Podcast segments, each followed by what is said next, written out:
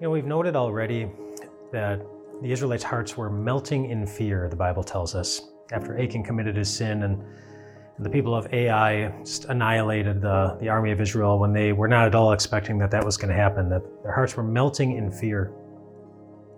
Do you remember that we've heard that phrase before? Earlier in the book of Joshua, it was after the scouts had returned from scouting out Jericho they said that somebody's hearts were melting in fear. It was the people of Jericho whose hearts were melting in fear. And so it wasn't the Israelites, it was the Israelites' enemy. Just a couple of laters, it was the Israelites then. It, uh, whose hearts were melting in fear, just reminding us that, boy, just how quickly our emotions can go from one place to the exact opposite.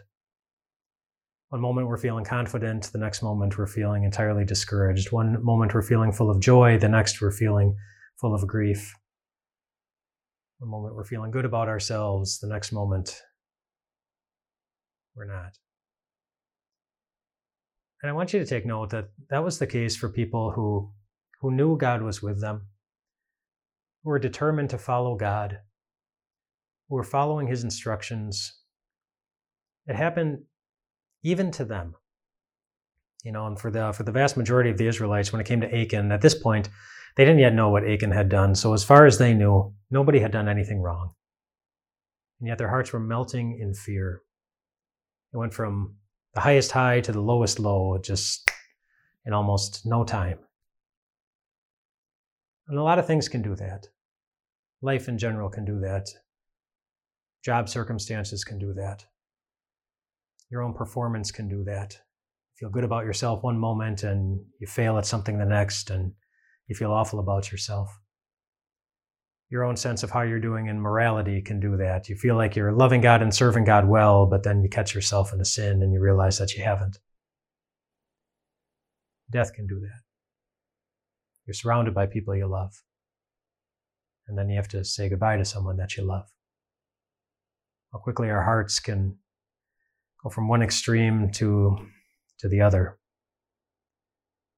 And that's why it's important to note that even in our best of times, it's important that we remember that the one thing that's going to be steady in our lives, the only thing that we will ever be able to count on to be steady in our lives is God. It's God Himself. Our God remains the same. I just want you to think about Jesus as he's on his way to the cross just during Holy Week. As he prays in the garden that the cup be taken from him, which was his way of praying, Father, I don't want to have to go through with this, but he still did. His determination to carry out the Father's will remained the same. And then he's arrested, and he's slapped, and he's whipped, and he's lied about. And he didn't open his mouth because his determination to get to the cross remained the same. And then they pound nails in him, and they hang him on a tree, and they watch him suffocate. And he doesn't complain because his determination to love you remains the same. And then he willingly gives up his life because his determination to forgive you remains the same. And then he rises from the dead because he wanted the whole world to see that when he promises that he will be the constant in our lives, when he promises that he will always be there for you, he wants you to see that he alone can follow through on that promise, even if death itself is standing in the way. Our lives can very quickly change. Our God and His love for you always remains the same. Rest well tonight, my friends.